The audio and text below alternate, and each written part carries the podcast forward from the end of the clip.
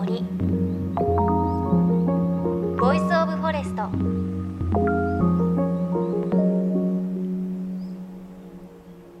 おはようございます。高橋真理恵です。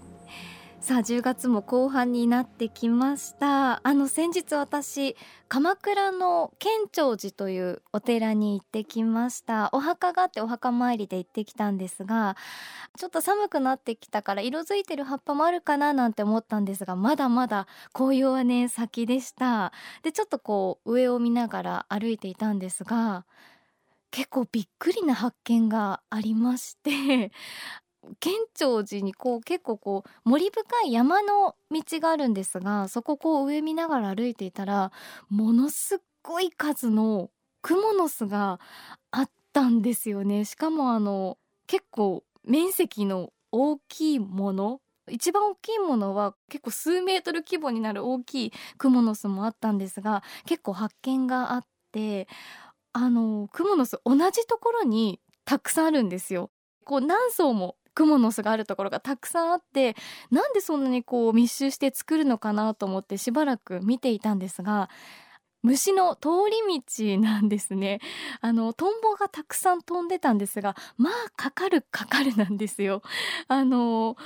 個の巣のところに何匹もこうトンボが通り道でいっぱい引っかかっていて、その度にジョロウグモがそのトンボに駆け寄っていく姿を見て、私初めてこうクモが餌を捕獲するのをまじまじと見たのでびっくりしたんですが、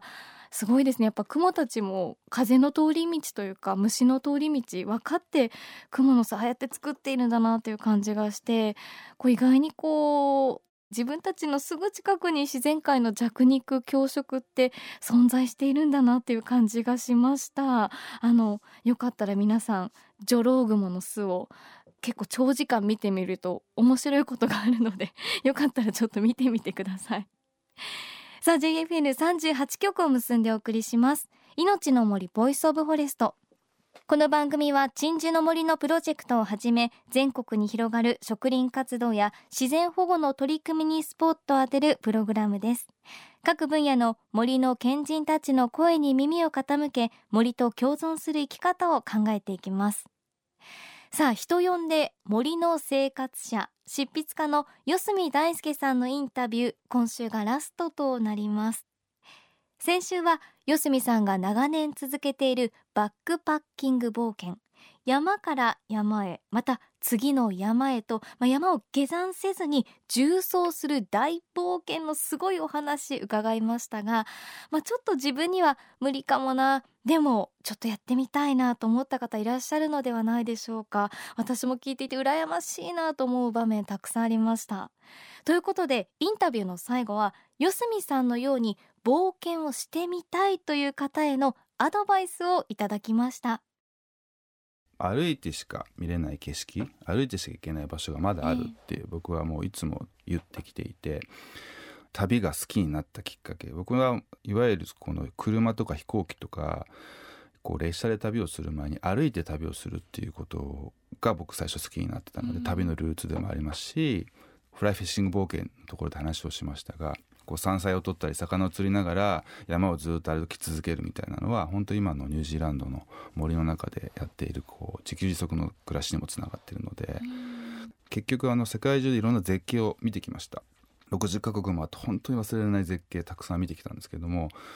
じゃあ過去見た絶景ベスト5を挙げろって言われたら、僕全部歩いてみた景色なんですよ。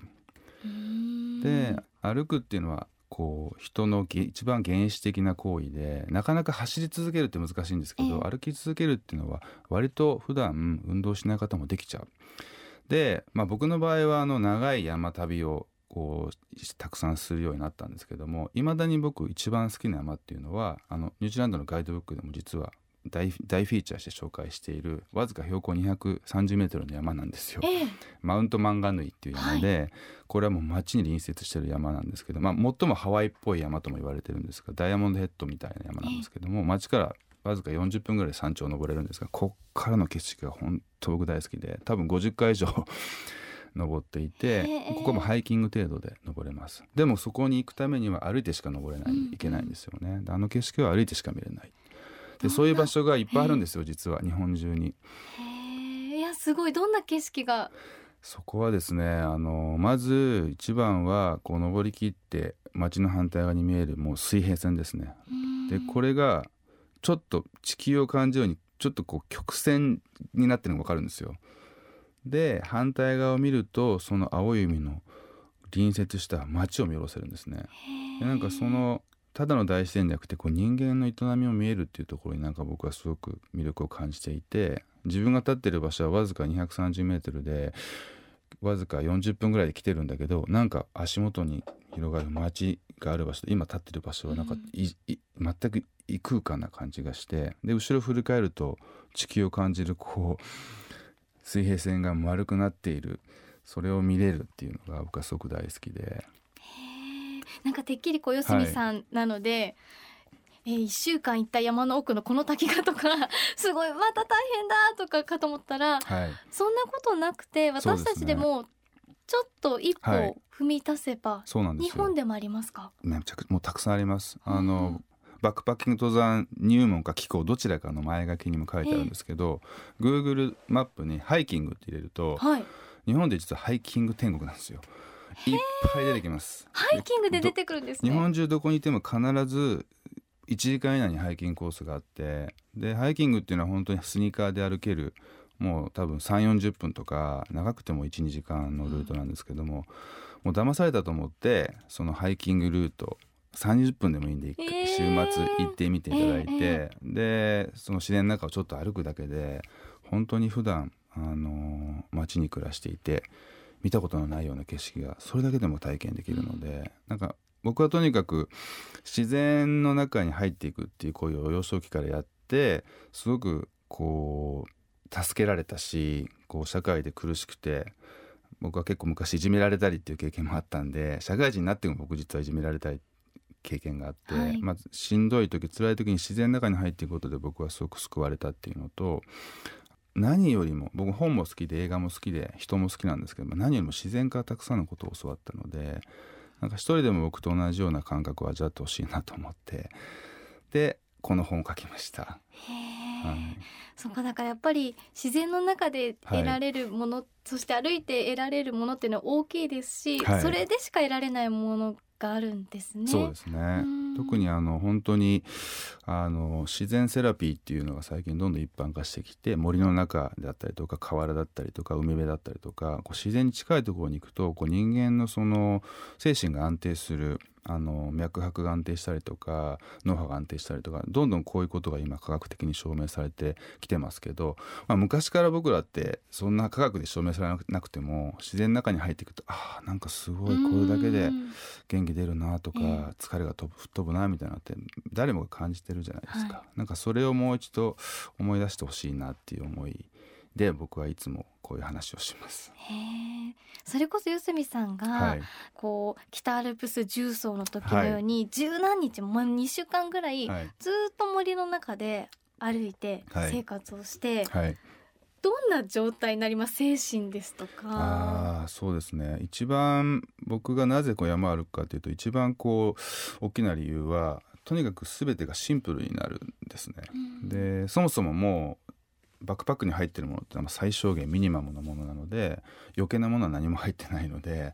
持ち物もシンプルだし、で山に入っていてしばらくするともう自然のものしか目に入ってこなくなるので、これも最もこうノイズのないシンプルな環境ですよね。視覚的に入ってくるものにもそういうノイズがないし、聴覚的にもノイズがないし、そうするとこう頭の中がシンプルになってくるんですよ。で頭の中の今度思考のノイズがなくなると、どんどんあ、俺って本当はなんかこういう仕事抱えててやってたけどこれやりたくなかったんだなとか、あの人のこと本当は大好きだったんだなとか、もしくはあれ俺昔こういうことやりたいと思ったけど忘れてたなみたいな感じで、どんどん自分に帰れるというか自分を取り戻せるようになるんですね。でレコード会社時代ももうねご存知のようにこのメディアとかですね、こうエンターテインメントの世界っていうのは本当に忙しくて、もう、まあ、ノイズだらけで、だからこそ面白い部分もたくさんあるんですけども、つい自分を見失いがちになってしまう。で僕はそれを回避するために、自分を失わないために、僕はレコード会社のプロデューサー時代もどんなに忙しくてもアーティストにブーブー言われながらもバックパッキング登山やってましたし、フライフィッシング冒険やってたんですね。だそれはもう本当もうその自然が好きっていうこともあるんですけど、やっぱ自分を取り戻す、自分に帰るため、本来の自分に帰るためっていうことがすごく大きかったですね。いや、お話聞いて本当に、ね、まずはハイキングからでもいいので、はい、ちょっと一歩踏み出して、はい、自然の中に、そうですね、冒険の一歩を踏み出せたらなっていう感じがちょっとしてきますね。はいはい、この後も世界を旅されていきますよね、はい、はい、ね、さん、またぜひお話をお伺いさせてください、はい、ありがとうございます。また呼んでください、はい、ですし次はここにいるスタッフ全員でニュージーランドでお会いしたいなというふうに、ニュージーランド収録ぜひ来てください皆さん、はい、うちの湖畔で収録しましょう。いや、いいですね、ぜひいいですね、はい、ということでよろしくお願いします。よろしくお願いします。森の生活者で執筆家の四角大介さんにお話を伺いました。四角さん、ありがとうございました。ありがとうございました。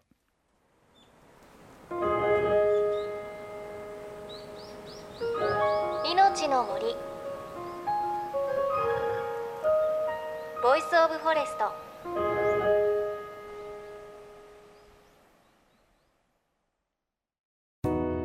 JFN38 局では東日本大震災で被災した沿岸部や全国の震災による津波被害が予測される地域に、津波から命を守る森の防潮堤を作る鎮守の森のプロジェクトを支援する募金を受け付けています。この命を守る森づくりに取り組んでいる AIG 損保は、中小企業のリスクにフォーカスした損害保険のラインナップビジネスガードを法人会、納税協会会員の皆様に提供しています。 AIG 損保ではビジネスガード新規契約1件につき1本のどんぐりの苗木を植樹する命を守る森づくりを通じ、被災地の復興、全国の防災減災に取り組んでいます。命の森ボイスオブフォレスト、今朝は森の生活者執筆家の四角大介さんにお話を伺いました。四角さんにお話を伺うと、いつもこうお話を聞いているのは東京のど真ん中半蔵門なんですが、なんかこうマイナスイオンを浴びるというか、背中にこう、ね、ニュージーランドの森が見えるというか、すごく心地いい空気を感じさせてくれるなっていつも思っています。今回四角さんのお話でありましたが、四角さんこう、すごい北アルプスの縦走ですとか長い旅もされていますが、その原点としてやっぱり自然の中に自分がいると自分に帰れる、本当の自分はこんな風に思っているんだなっていうことに気づかされるっていう話がありましたが、本当に今はこう交通のインフラも便利になって、どこに行くのも昔と違ってすごくね、時間も短くなっていますが、でもやっぱり